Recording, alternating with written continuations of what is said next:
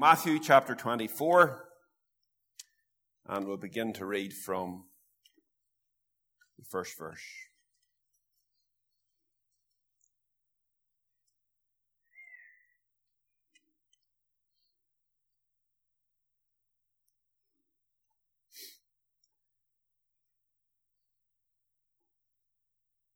And Jesus went out and departed from the temple. And his disciples came to him for to show him the buildings of the temple.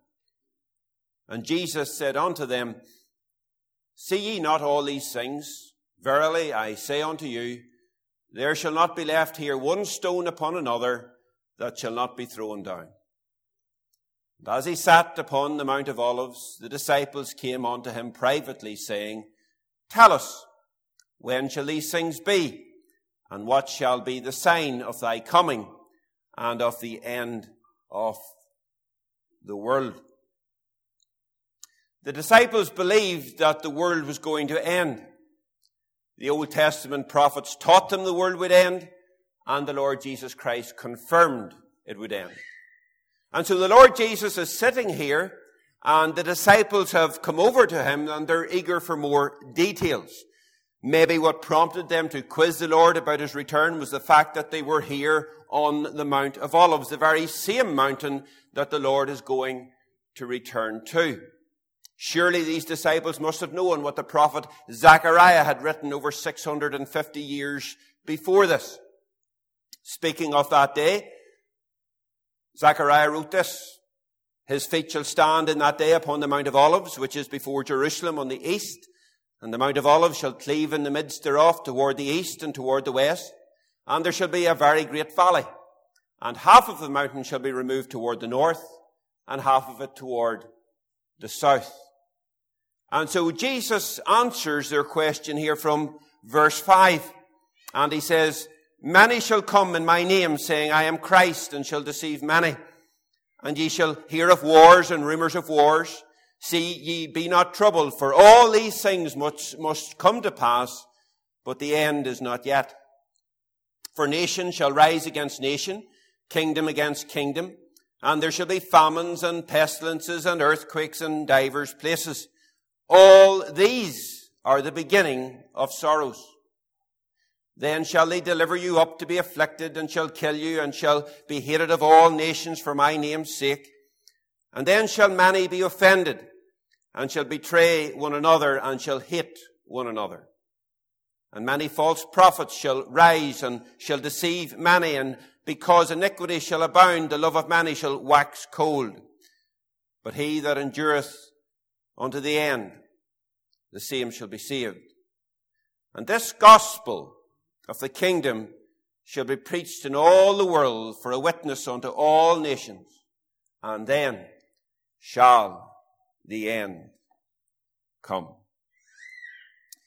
Jesus taught, Jesus believed, and Jesus led his disciples to believe that one day in the future there would come the end of this age, an end of an era when he would return to this earth again. And of course, this has been the hope for the church for the past 2,000 years. For example, I'm sure like many of you, I grew up in the Church of Ireland. And every Sunday as a congregation, we recited the Apostles' Creed during the service.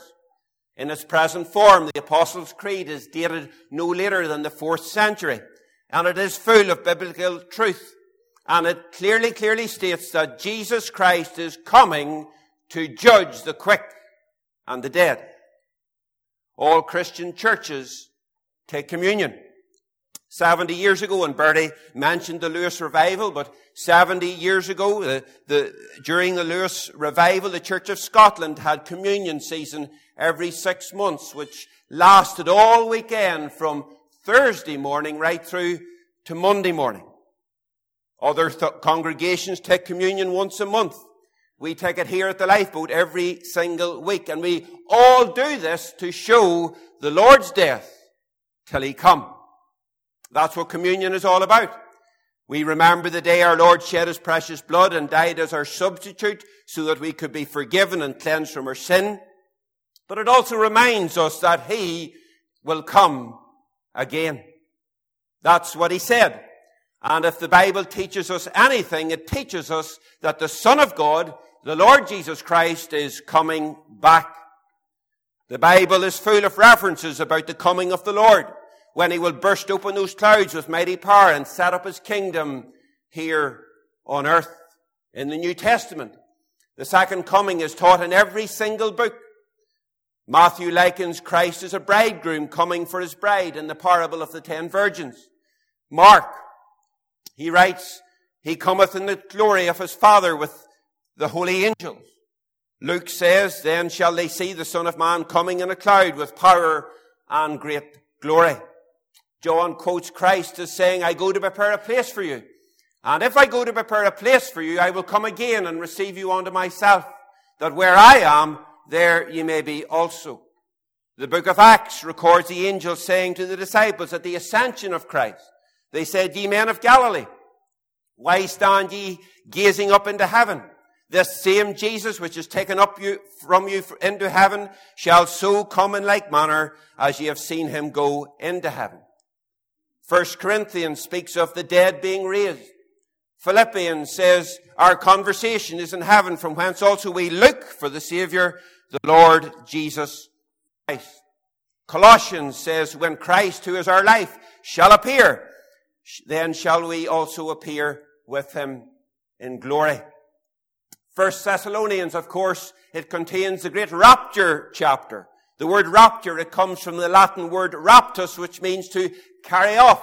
And of course it says, the Lord himself shall descend from heaven with a shout, with the voice of the archangel, with the trump of God, and the dead in Christ shall rise first. And then we which are alive and remain shall be caught up together with them in the clouds to meet the Lord in the air. And so shall we ever be with the Lord. Wherefore, comfort ye one another with these words. And what a comfort it is to the sick and to the suffering, to the persecuted and bereaved believer amongst us this morning. How comforting to know that our Lord Jesus Christ is coming back and we will join him and our loved ones in the glory where there will be no more tears or death or sorrow or crying or pain. So be comforted this morning, child of God, because your Savior is on his way. But if you're not saved this morning, friend, there is no comfort because when Christ does come back, it won't be to rescue you. It will be to reject you. In fact, Second Thessalonians says the Lord Jesus shall be revealed from heaven with his mighty angels in flaming fire, taking vengeance on them that know not God and obey not the gospel of our Lord Jesus Christ. Titus says we are looking for that blessed hope and the glorious appearing of the great God and Savior our Jesus Christ. James says, the coming of the Lord draweth nigh. Jude says, behold, the Lord cometh with ten thousands of his saints. Revelation says, behold, he cometh with clouds and every eye shall see him. And friend, on and on and on and on it goes until finally Jesus says in Revelation, not once, not twice, not three times, but four different times, behold, or surely I come quickly. One book after another, it reminds us of the future events concerning the return of the Lord Jesus Christ. And all of this highlights how important it is to implement the good advice the prophet Amos gives us all when he says, prepare to meet thy God. I wonder this morning, friend, are you prepared to meet your God? Because he's coming back, you know. He's coming back. For hundreds of years, the hope of the church has always been in the prayer that Jesus taught us all to pray. He said, Our Father who art in heaven, hallowed be thy name. Thy kingdom come. And you, dear friend, that prayer which we all love and we all know so well will soon be answered. Despite the pessimism in the world and the weariness in the church today, it is far nearer being answered right now than at any point in history. We are much nearer that climactic and glorious event when Christ is going to come back and set up his kingdom to rule and to reign than we ever were before. In fact, we're almost there. Now, the great question the disciples asked that day was this. When are you going to come? You see, with all this talk of his second coming, they naturally wanted to know when it would happen. They wanted a specific date. Verse 3, when will be the sign of thy coming and of the end of the world? Some of the cults, including the Jehovah's Witnesses, have predicted many dates, and those dates have all come and gone. But Jesus told the disciples here that there were no dates. Verse 36, But of that day and hour knoweth no man, no, not the angels of heaven, but my Father only. But he did say there would be signs to look out for. So we will know when he is coming is near, but we're not going to know the exact day or the hour of his coming. And he said in Luke's gospel, when these things or these signs begin to come to pass, then look up and lift up your heads for your redemption draweth nigh. Now to a certain degree, many of these signs have been with us for centuries. And Jesus said here in verse 8, that these signs are the beginning of sorrows or the beginning of birth pains. And just as a mother's contractions increase in frequency and intensity the closer that she gets to giving birth, these signs also become more significant and more catastrophic the closer we get to the return of the Lord and the birth of the millennium kingdom and his thousand year reign. So we're going to look here briefly this morning at a few of these signs right now. And of course, the first sign we're to look for is deception. Verse 5. Jesus said, Many shall come in my name, saying, I am Christ, and shall deceive many. That's what we have today. Thousands of demonically inspired false religions and cults. And yet, despite all the religion in this wicked world today, sin has never been more rampant and blatant and in your face. Sodomy parades our streets to celebrate that which God calls an abomination. So obviously religion cannot be the answer to the sin pandemic. False prophets are everywhere. False prophets oppose the true work of God. The apostle Paul said, for such are false uh, apostles, deceitful workers, transforming themselves into the apostles of Christ, and no marvel. For Satan himself is transformed into an angel of light. Therefore, it is no great thing if his ministers also be transformed as the ministers of righteousness. You see, friends, Satan doesn't threaten the pulpit. Satan often stands in the pulpit and often masquerades as a pastor or a priest. There are many today who profess Christ, but they do not possess Christ. They say they believe in Christ, but they don't live for Christ. They say that they've entered the narrow gate, but they do not walk the narrow way. And that's exactly what we have today right across Ireland. Today another gospel is being preached in many churches. It's called the gospel of easy believism. They urge their listeners to trust in Jesus, but there is no mention of repentance and judgment and hell. A Jesus that requires no repentance is not the Jesus of the Bible, because the Lord Jesus of the Bible says, except you repent, ye shall perish. A counterfeit Jesus who preaches a counterfeit gospel can only yield a counterfeit salvation. And Satan is behind the deception. Jesus says, many shall come in my name. Those are the impostors in the pulpits. He says, many shall be deceived. That's the sinners in the pews. But not only the sinners, for Jesus also warned his followers. He said, beware of false prophets, which come to you in sheep's clothing but inwardly are ravening wolves, and ye shall know them by their fruits. Why would Jesus warn his people to beware of false prophets if there was no danger of us being deceived? You see, like the ancient Bereans who searched the scriptures daily, we must test all things against scripture, for scripture is our only infallible barometer for truth. No true servant of God will say anything that contradicts the word of God. Another sign to look for is wars. Verses 6 and 7 says there will be wars and rumors of wars, nation against nation and kingdom against kingdom. This carries with it the idea of allies fighting allies. And of course, this was fulfilled in the last century with not one, but two world wars. For the first time, we had war which engulfed the whole world. And Jesus said, as we move towards the end, these wars would increase.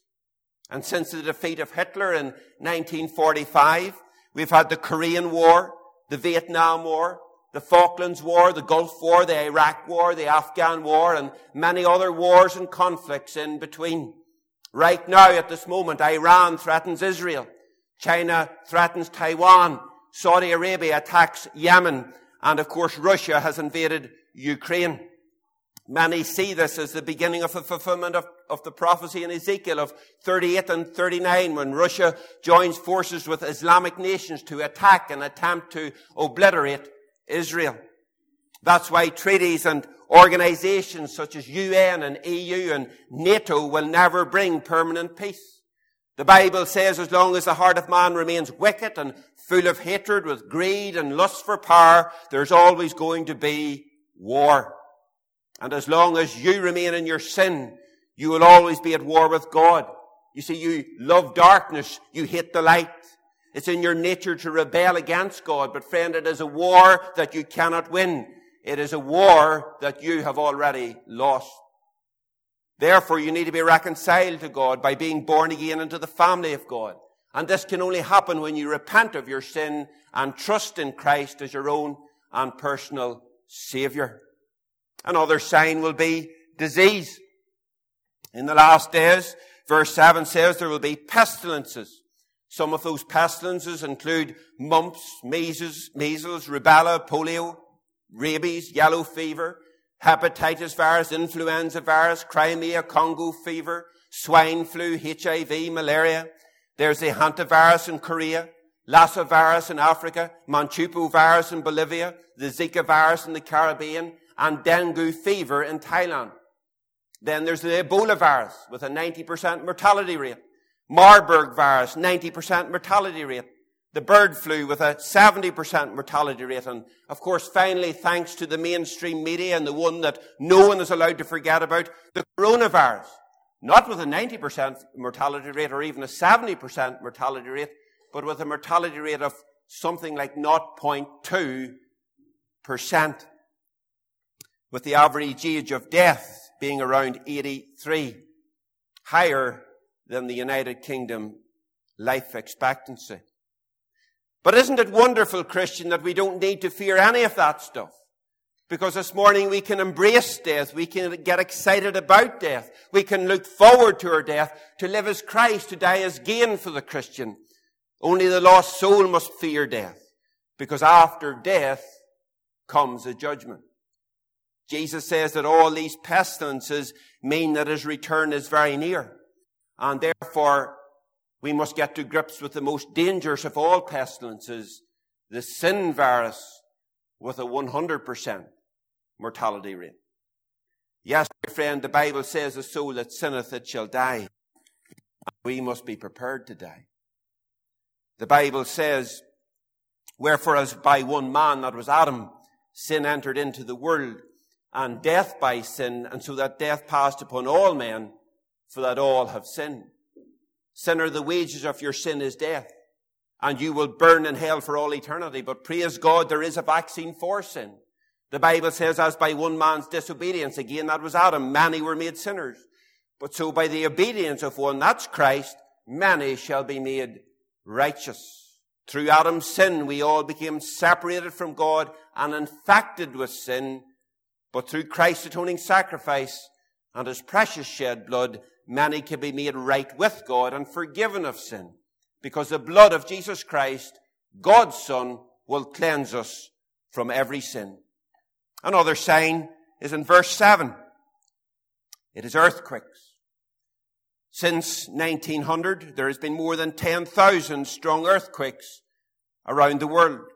According to American TV channel NBC, the annual number of great earthquakes has tripled in the last decade with 16 major earthquakes per year. Some of those earthquakes happening under the sea have caused major devastation and loss of life due to tsunamis. As we've already seen, the last earthquake to take place will be east of Jerusalem when Christ returns to the Mount of Olives. It's very interesting that a recent geographical survey in that area discovered a prominent fault line running east to west through the southern section of the Mount of Olives, exactly where Zechariah prophesied the mountain would split. So think about that for a second. Jesus actually put that fault line there when he created the world in preparation for his return to the world. Now, I don't know about you this morning, but that just blows my mind. Jesus also mentioned another sign here in verse 7. He says, famine. I can remember when I was at school way back in 1983, the big push by Bob Geldof and Band Aid to tackle famine in Ethiopia and millions of pounds were raised to feed the world. But they didn't succeed in feeding the world. And that's because Jesus said that there would still be famines until his return. Every day, 25,000 people die of starvation. A little child dies of hunger every 10 seconds. And 9 million around the world die of hunger every year. Isn't it amazing how world governments can put plans in place to vaccinate every citizen four or five times against a virus, which according to their own statistics, we have a 99.8% chance of surviving, but they can't give a man a loaf of bread to prevent him from starving to death. Jesus rightly said in Matthew 26, Ye have the poor with you always. Because Jesus knew that world governments would never really care enough to seriously help the poor and starving. Not only did the Savior give us signs to look out for, but the apostles did as well. The apostle Paul said there would be worldwide lawlessness. Writing to Timothy, he said that in the last days perilous times shall come. He said men would be lovers of their own selves, covetous and boasters and proud and blasphemers, disobedient to parents, unthankful and holy, without natural affection, truce breakers, false accusers, incontinent, fierce, despisers of those that are good, traitors, heady, high-minded, lovers of pleasure more than lovers of God. Paul was saying that this would characterize the last generation. It almost sounds as if we're re- reading today's newspaper or listening to the 10 o'clock news. The last generation will be pleasure orientated. They will be oblivious to these signs of the times. They will ignore the street preacher. They will laugh at the one who gives out the tracts and they will carry on as if the world will never end. The UK divorce rate is now 33%. Pornography is a multi-million pound industry on a worldwide scale. It is intensifying and increasing as it seeks to satisfy the unnatural obsession of every pervert's desire, enslaving millions as sex addicts. In Westminster, one MP was caught watching porn on his phone. Another 53 are being investigated for sexual grievances. Drug and drink abuse, fornication and adultery continue to escalate to ever increasing heights, bringing about the carnage of STDs. Friend, if we really want to bring an end to sexually transmitted disease, then all we have to do is to obey the Bible. Sexual relations inside a God ordained marriage for one man and one woman for a lifetime will cure it all. But people think that they know better than God. And so they choose to jump out of one bed and into another bed or live together without being married. There are almost three million single parent families in the United Kingdom and some adopted children are now being raised in sodomite atmosphere, sodomite homes, growing up not ever knowing what it's like to have a mommy or a daddy. And that should break all of our hearts. Abortion is now out of control. In California, you can kill your baby before birth, during birth, and now after birth. In Ireland, 23,000 unborn babies have been aborted in the last three years. That's the equivalent of 900 classrooms of children. Over 3,000 children have perished in Northern Ireland since our wonderful British government forced an abortion here. And yet the church largely remains silent wanting nothing to do with this terrible Holocaust. Northern Ireland, of course, as Bertie has mentioned, it goes to the polls on Thursday. Political parties who support the mutilation and murder of babies are asking you to vote for them. These same parties also supported legislation to criminalize Christians witnessing outside these death camps. We're in the bizarre situation now in Northern Ireland. It is legal to kill your baby but it is illegal to persuade a mother to keep her baby. So we need to be careful who we vote for and who we transfer to on Thursday. There are parties that are pro-life. There are parties that are pro-death. Friends, don't walk away from the polling booth on Thursday with blood on your hand. But despite this total depravity and evil in the world today, there is mercy available. Mercy. So no matter the quantity of sin, no matter the type of sin, God will forgive the repentant sinner. To benefit from his finished work on the cross, we must come to him, repent to him, and trust in him. The apostle Peter, he said that there would also be scoffers in the last days.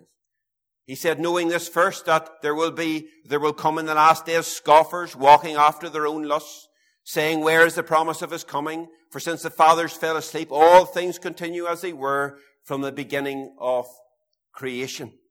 And we have those scoffers today. You'll meet them on the doors. They'll come up to you on the streets, scoffing and laughing and mocking and jeering with no respect for the things of God. When men curse at you, they, they take your beautiful Savior's name in vain. They don't take the name of Buddha and Muhammad or Confucius. They don't take their name in vain. Why is that? Well, because Jesus Christ is still the greatest opposition the devil has. That's why. We had a woman come up to us on the streets one day demanding that we Christians should get off the streets. And of course, that's what the devil wants. The devil wants us off the streets. But the soldiers of Christ are going nowhere. I was preaching in Belfast one day and a woman walked past. I was just mentioning hell at the time and, and she said, Oh, that's not very loving. But of course she was wrong. Because to warn people who are going to hell about hell is the most loving, compassionate and caring thing that you could do for another human being. That's what Peter said would happen. He said that when you approach the end and all these signs are evident that Christ is near, then there would be scoffers who would say, Everything is the same. Nothing has changed. He hasn't come back and he never will come back. But friend, he is coming back. We have seen from scripture that he's coming back. Scripture prophesied over 300 times his first coming to Bethlehem and it prophesies over 380 times his second coming to the Mount of Olives. And the scripture also says he will return as a thief in the night. And the thief comes when he is least expected. Friend, every time we take communion, we say that he is coming. Every time we recite the Apostles' Creed, we say that He is coming. And every time we read God's Word over and over and over again, it reminds us that He's coming back. He's coming. He's coming. And when He does come back, even some Christians will be caught out, caught by a surprise. Imagine that. Some of them won't want Him to come back. You see, they've become far too comfortable, surrounded by the riches in this world. They've done nothing for Him. But Jesus says here in verse 44, Be ye also ready, for in such an hour as ye think not, the Son of Man cometh. So friend, if you're not ready this morning, don't you think it's about time that you did get ready? For how shall ye escape if ye neglect so great salvation? The apostle John, he warned us about the coming mark of the beast.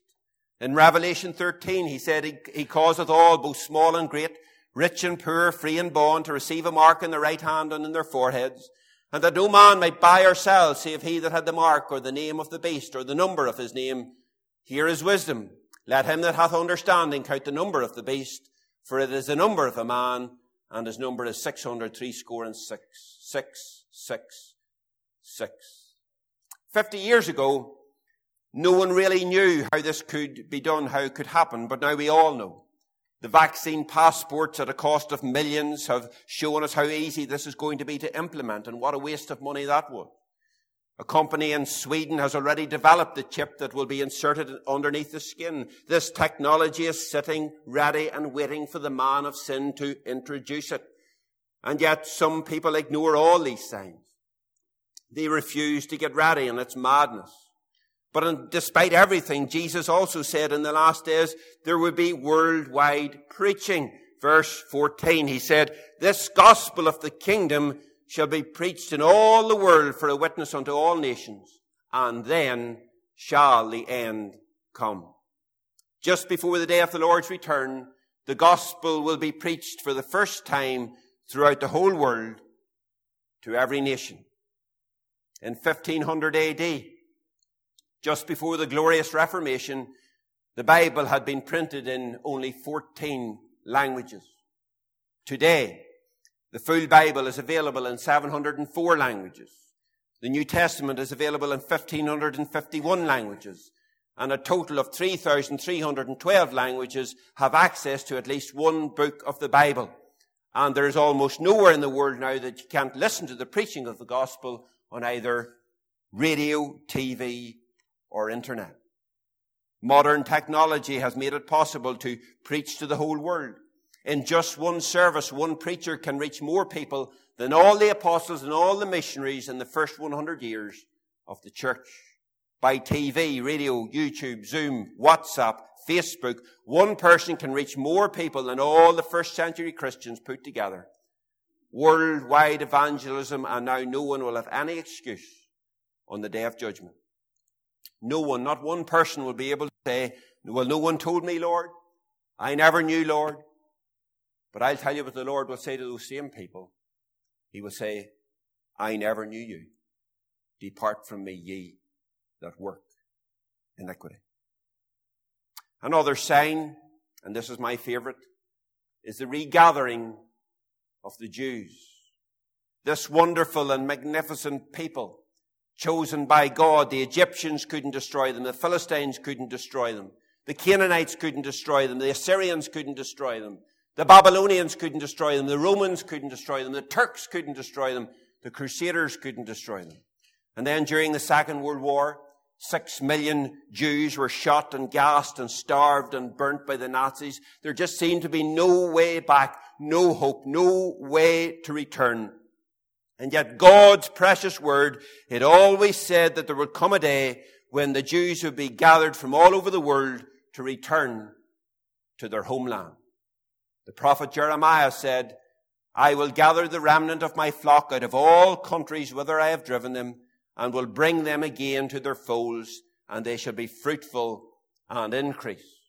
Ezekiel's vision of the valley of dry bones had prophesied the Jews returning physically to Israel and returning spiritually unto God himself.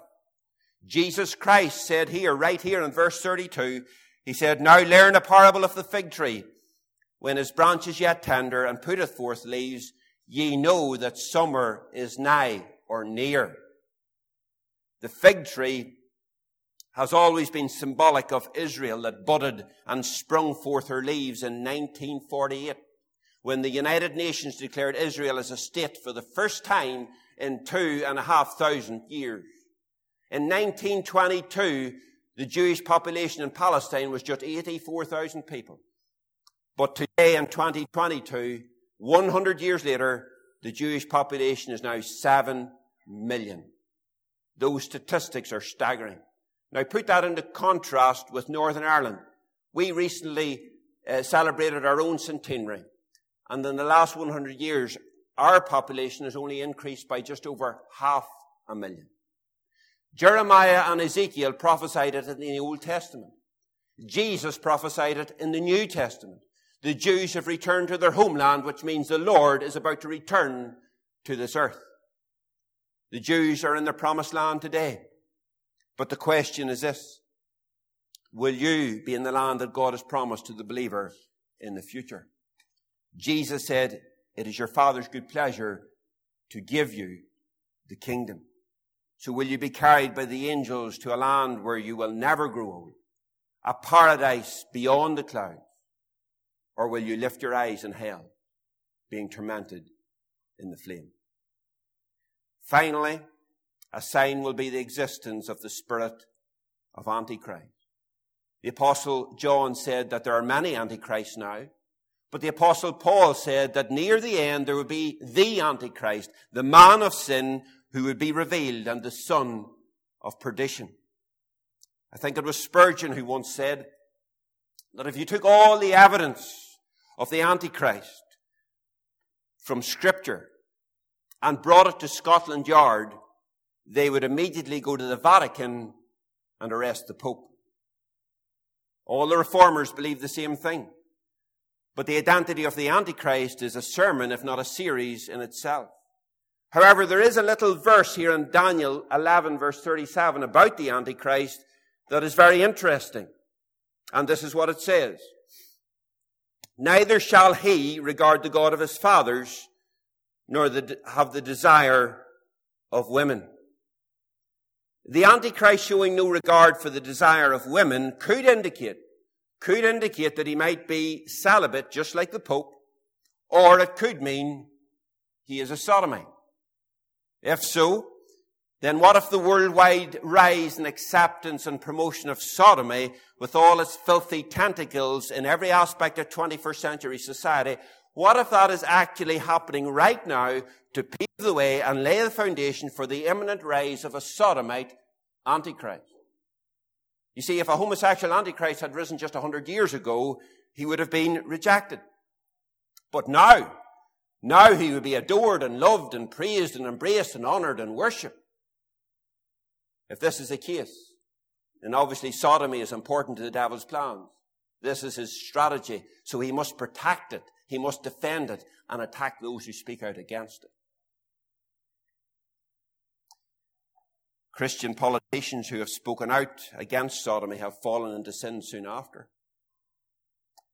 At the same time, Christian politicians who should have known better and should have spoken out against it, but didn't, they have been chastised by God within days.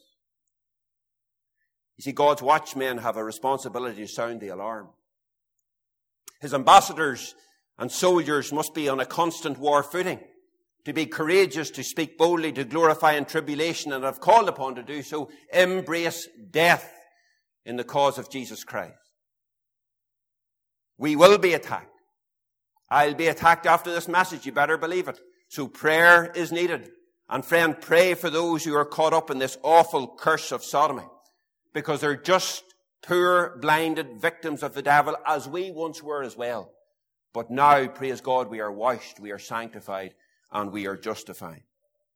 A man phoned into national, a national secular radio station recently, and he suggested that a certain individual that is rarely out of the news these days was actually the devil in disguise. That he reminded him of the Antichrist because he had just appeared out of nowhere onto the world stage. The radio show host then suggested that, well, perhaps, perhaps he's not the devil. Perhaps he's the opposite of the devil. Perhaps he's going to be the savior of all things. You see, even the ungodly are now looking for, expecting and hoping for a man to rise up and take control. But when he does come, this will only set the stage for Christ's return to the earth. And what a glorious day that will be for his people. Dear brother and sister, do not despair, but rather rejoice this morning. You see, God has a plan. Much of it is written in, his, in this book, and everything going on right now is fulfilling every single detail. And friends, you're included in his plan this morning. God has a program that Biden and Trudeau and Macron and even the devil himself cannot alter. That plan is that Christ will return. He will rule. He will reign as King of Kings and Lord of Lords, and His kingdom will have no end. And if you're saved this morning, you're going to be part of that kingdom, and you are going to live as, God, as long as God lives. But for those who reject Christ, it will be a terrible time of judgment and punishment and torment and darkness and loneliness and separation. A time of fire and weeping and wailing in hell. But the Bible says that you don't have to go there. Oh, you deserve to go there. We all deserve to go there, but because of the mercy of God, no one needs to go there. If you're not saved, you're actually on your way there already. To go there, you don't have to do anything. You just have to keep on doing what you're doing now. But friend, I want to tell you this morning that God has sent you a Savior. And if you want to be rescued, then the Bible says that whosoever shall call upon the name of that Savior shall be saved. So don't get caught out but get caught up when the Lord returns. Decide for Christ right now. It'll be the best decision that you'll ever make. Christ says, I am the Alpha and Omega, the beginning and the end, the first and the last. Even so, come, Lord Jesus. I want to finish with a poem by Robert G. Watson from Lisburn. He writes, signs now happening tell me Jesus will soon come and take his true Christians to their heavenly home, caught up together after the saints who've gone before to meet our dear Lord whom we all adore. If you are not one of that number who are ready to go, but would be left down here in your sin and your woe, repent now and be ready for that wonderful day when the saints of this earth are all gone away. Let's pray.